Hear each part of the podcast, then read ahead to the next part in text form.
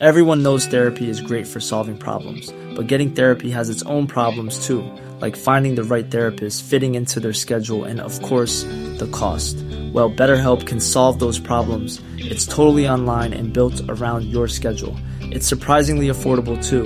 Connect with a credentialed therapist by phone, video, or online chat, all from the comfort of your home.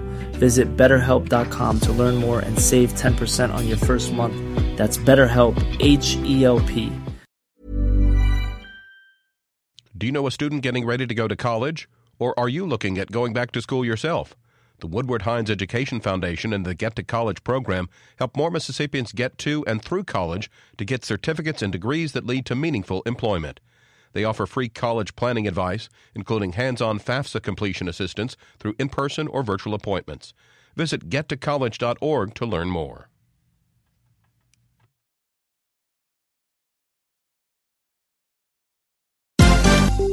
This is MPB News. Hi, this is Karen Brown. Thanks for checking out the Mississippi Edition podcast. If you like what you hear, click subscribe, hit like, or leave us a comment if your app has that feature. Then find other MPB podcasts by searching MPB Think Radio on your favorite podcasting platform. Thanks.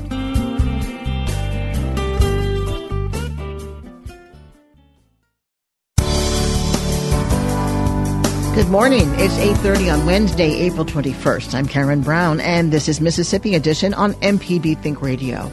On today's show, the CEO of a Jackson-based financial services organization testifies before the Senate on some of the banking challenges faced by rural communities. Then, 2020 was a census year, meaning the Magnolia State will soon have new voting districts drawn. In our sixth and final installment of Your Vote, Your Voice, we examine the policies and procedures that guide the pens that draw the maps. Plus, we look at the state of Mississippi's lottery, nearly 18 months since it launched. This is Mississippi Edition on MPB Think Radio. In the Deep South, financial access in rural communities has been an epidemic long before COVID 19. At nearly 16%, Mississippi carries the highest percentage of unbanked residents in the country, a number that soars to 21% when specifically referencing black communities in the state. All of this according to the FDIC. Of the 20 largest banks in the Southeast, only one has branches in the Mississippi Delta. These are all issues being considered by the U.S. Senate Banking, Housing, and Urban Affairs Committee. William Bynum, the CEO of Hope Enterprise Corporation, a Jackson-based financial services organization, testified before the committee yesterday, where he outlined the importance of community development financial institutions, or CDFIs. CDFIs are uniquely effective because they are closest to the ground. They are financial first responders in so many communities that are disproportionately on the outside of the economy. Even with community banks who do a good job, CDFIs are uber focused on closing gaps um, in historically underserved communities. Again, targeting the precious and rare resources that Congress has allocated CDFIs to institutions that have a track record of um, serving those underserved rural communities, native communities, communities of color, low income uh, mom and pop businesses is vital. It's also critical that uh, CDFIs be equipped to um, to access home ownership assistance program. Um, one of the one of the uh, speakers mentioned NeighborWorks America. Uh, they provide critical down payment assistance that helps close the gaps we bring in resources from the Wall Street banks and target them to the communities that don't have access to those banks and where banks close in record numbers after the financial crisis. Without CDFIs, rural communities will continue to be on the outside looking in.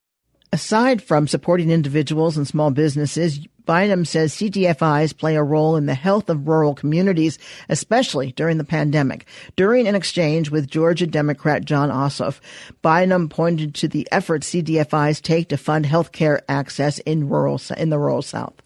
Hope has financed rural health centers and hospitals in persistent poverty counties, and so we're familiar with the importance and challenges.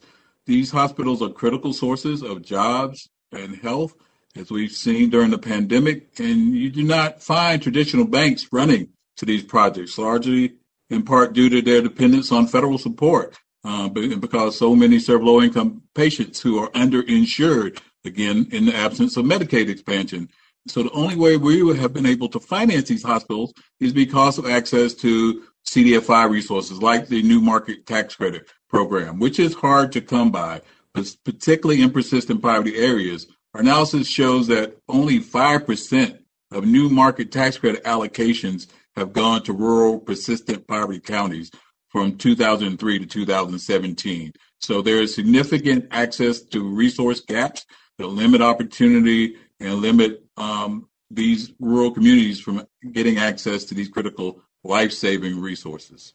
Bynum also outlined the importance of personal transit in rural communities. During a time when employment is still hard for some to find, lack of transportation presents an additional layer of challenges. If you do not have access to adequate transit, then you may as well be unemployed in rural areas because you're you have so much territory to cover. Uh, if you don't have a car or truck in rural areas, you may as well be unemployed. Uh, low-income people and people of color in rural communities are more likely to be preyed upon and receive access to high-cost predatory financing to get access to um, mobile um, car loans and truck loans. And so transit solutions are vitally important. Again, CDFIs have a historic track record of addressing transit-related needs and financing to help close infrastructure gaps such as transit and healthcare and education. The Hope Enterprise Corporation has financed more than $2.9 billion in Mississippi and surrounding states since 1994. The Senate committee will use the information in formulating banking policies. Coming up, 2020 was a census year, meaning the Magnolia State will soon have new voting districts drawn. In our sixth and final installment of Your Vote, Your Voice, we examine the policies and procedures that guide the pens that draw the maps. This is Mississippi Edition on MPB Think Radio. Hi, I'm Dr. Jimmy Stewart, professor of internal medicine and pediatrics at the University of Mississippi Medical Center. On the original Southern Remedy, we answer questions about all aspects of your health and share some of the latest medical information in the news. You can listen to the show on Wednesdays at 11 on MPB Think Radio, or you can subscribe to the podcast by searching for Southern Remedy on your preferred podcasting app.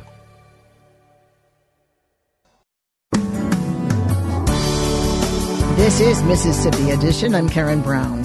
Mississippi lawmakers will be working this year to redraw a number of maps that will impact voters in the state. 2020 was a census year, which means the U.S. Congress will reapportion its uh, representation in the House of Representatives. On the state level, census data will be used to draw House and Senate districts for the next legislative elections in 2023. Lieutenant Governor Delbert Hosemann has the statutory responsibility to appoint members to the committee that will consider how these new maps will be drawn. In our sixth and final installment of Your Vote, Your Voice, we begin by exploring the redistricting process with the leader of the Senate. We were supposed to get the information on our decennial census last year by December. We are required to redistrict uh, our, our the state of Mississippi for its congressional districts beginning next congressional uh, elections, which will be next March. They have to qualify by March, and then, of course, elections are runoffs and will be no- November, the following November. So we have a time deadline. They postponed because of the pandemic. They postponed us to receiving the information in September the 30th of this year. So we will be on a very short time frame to redistrict the four congressional districts in Mississippi. That's the first thing that will happen. Shortly thereafter, during the legislative session, we will redistrict the members of the Senate and the House. So all of those redistricts will be done mm, probably early next year. The, they, we do that so that people will know whether or not they want to run for a particular office. They'll know the district in which they live and which they would be seeking. Now, it's your responsibility to appoint a commission or a committee to oversee the it redistricting. Is. It is. We there are two committees actually in Mississippi. One appointed by the House and one appointed by the Senate. and they require individuals from each congressional district, and there are two that I've appointed from each congressional district, and there are there are a couple that are there based on their uh, position in the Senate. For example, I appointed Senator Parker and Senator Turner Ford from the first congressional district, Senator Hopson and Senator Simmons from the second district, Senator Harkins and Senator Kirby from the third district, Senator DeBar and Senator Wiggins from the fourth district. Then, by by the fact of their uh, their chairmanship of the election committee, Senator Jeff Tate will be on the committee, and the vice chairman, which is Senator Hob Bryan. So our ten are the the ten that I have outlined to you. I know it, it's expected that the four congressional districts won't change. How many House districts are there and Senate districts? The information we have on the general census, we'll have about 3 million people, which is about 700,000, and it takes probably about five to 600,000 or so. We're, we're short of five, and we'll, we're uh, easily have four. And uh, obviously, when we get the census data, they have to be proportionately the same. So there have been certain parts of Mississippi that have experienced growth, and there have been certain parts of Mississippi who have experienced out migration, which is another word for saying people have left. So uh, that will require us to redistrict the four congressional districts. When the census numbers come in, can they be interpreted? The numbers themselves, not necessarily where they come from, but the numbers themselves there are uh, we do pay attention in in addition to the numbers to the uh, majority minority makeup. You know, there have been several Supreme Court cases on that. So uh, we do pay attention to that aspect uh, that's given to us by the census, but very little other. No economic decisions, no anything like that. Uh, clearly, those are just left up to the committee to come up with. But one thing they do pay attention to, of course, is the majority minority uh, participation in each district. Now, I know that there's electoral competitiveness or gerrymandering that runs along political lines, with Mississippi being overwhelmingly Republican. Is it safe to assume that the lines will be drawn to favor Republican candidates? No. Do you want to add on to that? I don't think I need to add on to it. Uh, we in the Senate, as you can see, the uh, the makeup of this committee is bipartisan, and we in, we intend to t- anticipate looking at districts which are geographical in location, who make common sense for cities and counties, where we don't have a lot of split precincts. I, I was a former Secretary of State here. Split precincts just drive everybody crazy, the circuit clerks and the voter. So we don't want split precincts, and and so there'll be a lot of things that, that are taken into account. But uh, we're redistricting Mississippi on on the needs, economic needs, the normal political uh, uh, uh, parts, the cities and the counties, and, and trying to maintain their integrity and not split up like five, five representatives for one city. What that ends up having is you don't have any representation. So no, I, I think our major concerns will be the voter. Lieutenant Governor Delbert Hosemann, thank you so much. It's good to see y'all, and we appreciate it. The redrawing of district maps comes with inherent biases and complications. As Representative Ed Blackmon explains, a key priority for many elected officials is to preserve the district that elected them. He shares more about the politics of redistricting with our Ashley Norwood. Just like in the insect population, the bacteria population, the human population uh, survival is what it's all about. And the redistricting process, the best district that you have is the one you just got elected from. And most politicians are trying to, when it comes to redistricting every 10 years, you're trying to make sure that you have as close as you can to uh, your chances, uh, in, well, increasing your chances of being reelected. So it comes, that becomes the issue in every redistricting uh, scheme, uh, very few politicians want to give up the core of their district. So you have terms such as gerrymandering, and most people don't understand what that is. Uh, but you, you know it. It's like like uh, one Supreme Court justice said about uh, pornography. You know it when you see it. and uh, that goes on a lot. In, in, in Mississippi, we have a really serious problem, especially at the, at the state level, because we have our, the minority districts or the African American districts are packed. The white districts are packed with like minded, like raced people in them. And so you have, uh, at the state level, you have uh, uh, about 50, 51 African Americans in the legislature, but we're all packed in the districts about 70 plus. Most of them are 70 plus percent African American uh, majority uh, districts. Uh, and that's fine when it comes to equalizing population, but it, it, it kind of skews uh, what we do at the, uh, for, from a policy standpoint. It's based on, in Mississippi, unfortunately, it's um, if you're black, you tend to be a Democrat. If you're white, at least the, from an electoral standpoint, you tend to be, uh, Republicans tend to be white. So uh, we have that issue coming up in the next uh, redistricting process. It's always been a problem in Mississippi for as long as I've been involved in it.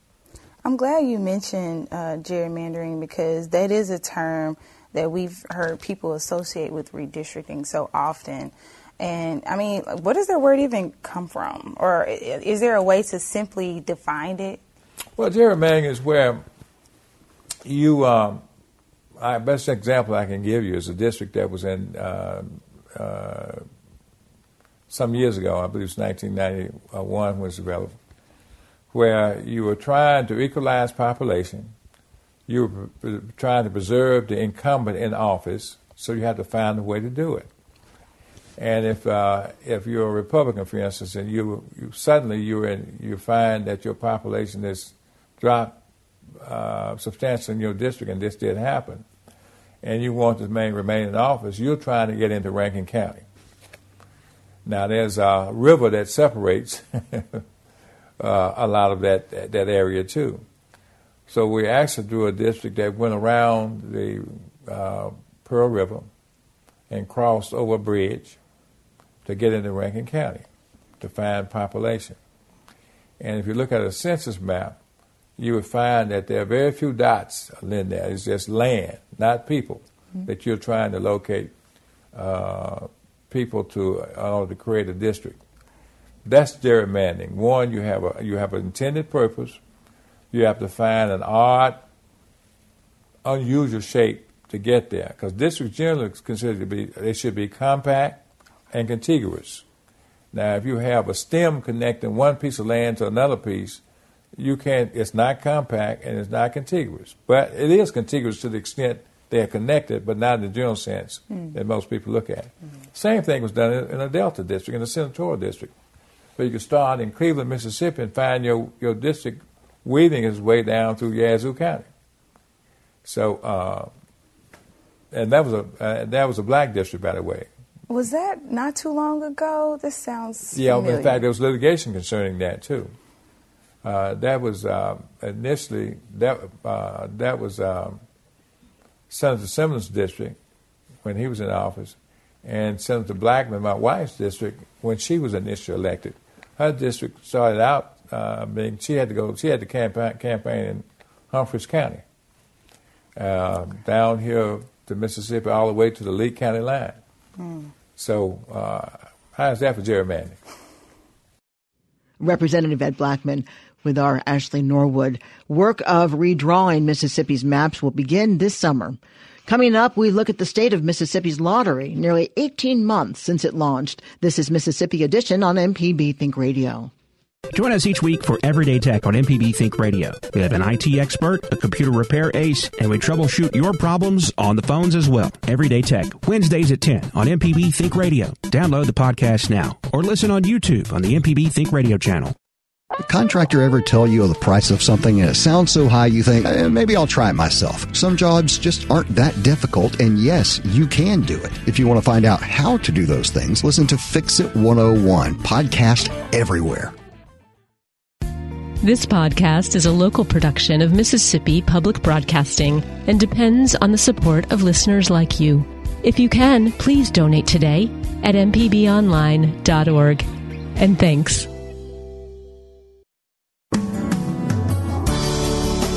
This is Mississippi Edition. I'm Karen Brown. Somewhere between 55 and 60 new projects by the Department of Transportation have either begun or have been funded in the last 18 months all a result of the Mississippi Lottery. The Mississippi Lottery has raised more than $84 million since last July alone, 80 million of it going to roads and bridges, the rest to the state's education system. Tom Shaheen, president of the Mississippi Lottery Corporation, who is retiring at the end of June, shares more about the lottery's impact with our Michael Guidry. Fiscal year 2020, which ended last June 30th, um, it, we didn't see any really major declines. We saw a little bit of a slump back in, in March when the pandemic um, was at its strongest point. Uh, so we had a good year for the first seven months. We returned uh, over 70 million uh, for roads and bridges. The summer months, uh, July, the first couple of weeks started out great, and then we saw a slowdown in July and August in September, and then it all started picking back up again in October, no, November, and December. And uh, we are um, on track for a uh, pretty strong year in sales. Our budgeted amount was 365 for the year because we just didn't know exactly what COVID would do or not do to sales. You know, most of our custom, uh, most of our customers are convenience stores and so we weren't sure how well their business was going to go. So through um, April 10th, our gross sales are 391 million, and our budget for the year was 365. So we've made that, um, and uh, we will surpass our budgeted return of 91.7 million with this transfer coming up in about uh, seven days. Based on the sales you've seen, we've seen some highs, we've seen some lows based on the pandemic how would you assess Mississippians' appetite for the lottery? I believe the players, you know, are still very excited about it. Uh, we introduced a three-digit game called Cash Three this past September, which we initially were going to introduce uh, back in May of fiscal year 2020, but COVID prevented that from happening because we couldn't get retailers in for training. Uh, that game continues to grow on a weekly basis. Powerball Mega Millions, you know, it's jackpot driven. So we had those two huge jackpots in uh, end of December and January and into part of February. Uh, so those games have done really well, and our instant games are holding very strong, still averaging about uh, close to nine mil, over nine million a week now. So um, the reception for lottery is still strong, and you know basically the players compare us to what's around us in surrounding states what they have sometimes have a hard time understanding is those states had many many years uh, be, to build up their product mix. Um, we're not quite uh, two years old yet, and so we're still building. We'll circle back a, a, second. We we talked a little bit about the legislative session, and uh, the lottery was conceived as a as a way to address a, an infrastructure that that needed serious attention, uh, to secondarily help boost education funds a little over a year and a half into the lottery now. Is it is it doing its job? Yeah, it's it's doing more than its job, and hopefully we can keep that up. Again, uh, as evidenced by the 55 to 60 projects that DOT uh, has going around the state, it's the money is being util- utilized quickly. Again, we don't have information as it's too early to tell what the education money is going to uh, be distributed to. So the lottery is producing. Our sales are still stronger than I think anybody would have anticipated. A, a state of less, just slightly under three million people. Um, it's been, in my opinion, has been extremely successful here. And your involvement in this in this successful run uh, will be coming to a close on June 30th. Uh, as you've announced, you are uh, stepping away from the the lottery corporation. As president, you know, as the inaugural president of the Mississippi Lottery Corporation, uh, what has it been like for you on a personal and professional level to to see this concept go from you know past legislation through the games, through the training of your of your vendors, through this first legislative session where that money was allocated? How's it been for you? Uh, it's been, you know, it's been an extraordinary adventure for me. Uh, this is the second lottery that uh, I started uh, as the president. Uh, I started the North Carolina Lottery in 2005, and they just celebrated their, actually 2006. I started working in 2005. Their lottery started in 2006, uh, and they just celebrated their 15th year anniversary, and they are still growing strong. Uh, so yes, it, it's an adrenaline rush. You know, you hit the ground in a state that I've never lived in before. Uh, I didn't know a whole lot about it other than what I could read on the internet, and uh, I was the only person. And uh, basically, I was handed a legisla- uh, a lottery act, and so this is what uh, this is what the requirements are. Go build us a lottery. Uh, and that was it. We had a law firm that uh, was helping out, and it basically was me hitting the streets looking for a building, okay, and then then putting out uh, requests for proposals for a gaming system, for instance, ticket printing, okay, an advertising uh, contract, hiring employees, ordering furniture. It just the list just goes on and on. And I started on June 1st, and by the time we got our team built, we were selling on November 25th, just uh, about under six months. Well, Tom Shaheen, current president of the Mississippi Lottery Corporation, we thank you for your time and your service to the state. Well, thank you very much. Thank you for interviewing us today. I appreciate it. This has been Mississippi Edition on MPB Think Radio. Thanks for listening to the Mississippi Edition podcast from MPB News and MPB Think Radio. Don't forget to subscribe if you haven't already, and if your app lets you, leave a comment or review. We really do appreciate it. Remember, you can always get in touch with MPB News on Facebook and Twitter, and fresh episodes of the podcast are posted every weekday morning. I'm Karen Brown. Thanks for listening. This is Mississippi Edition from MPB Think Radio.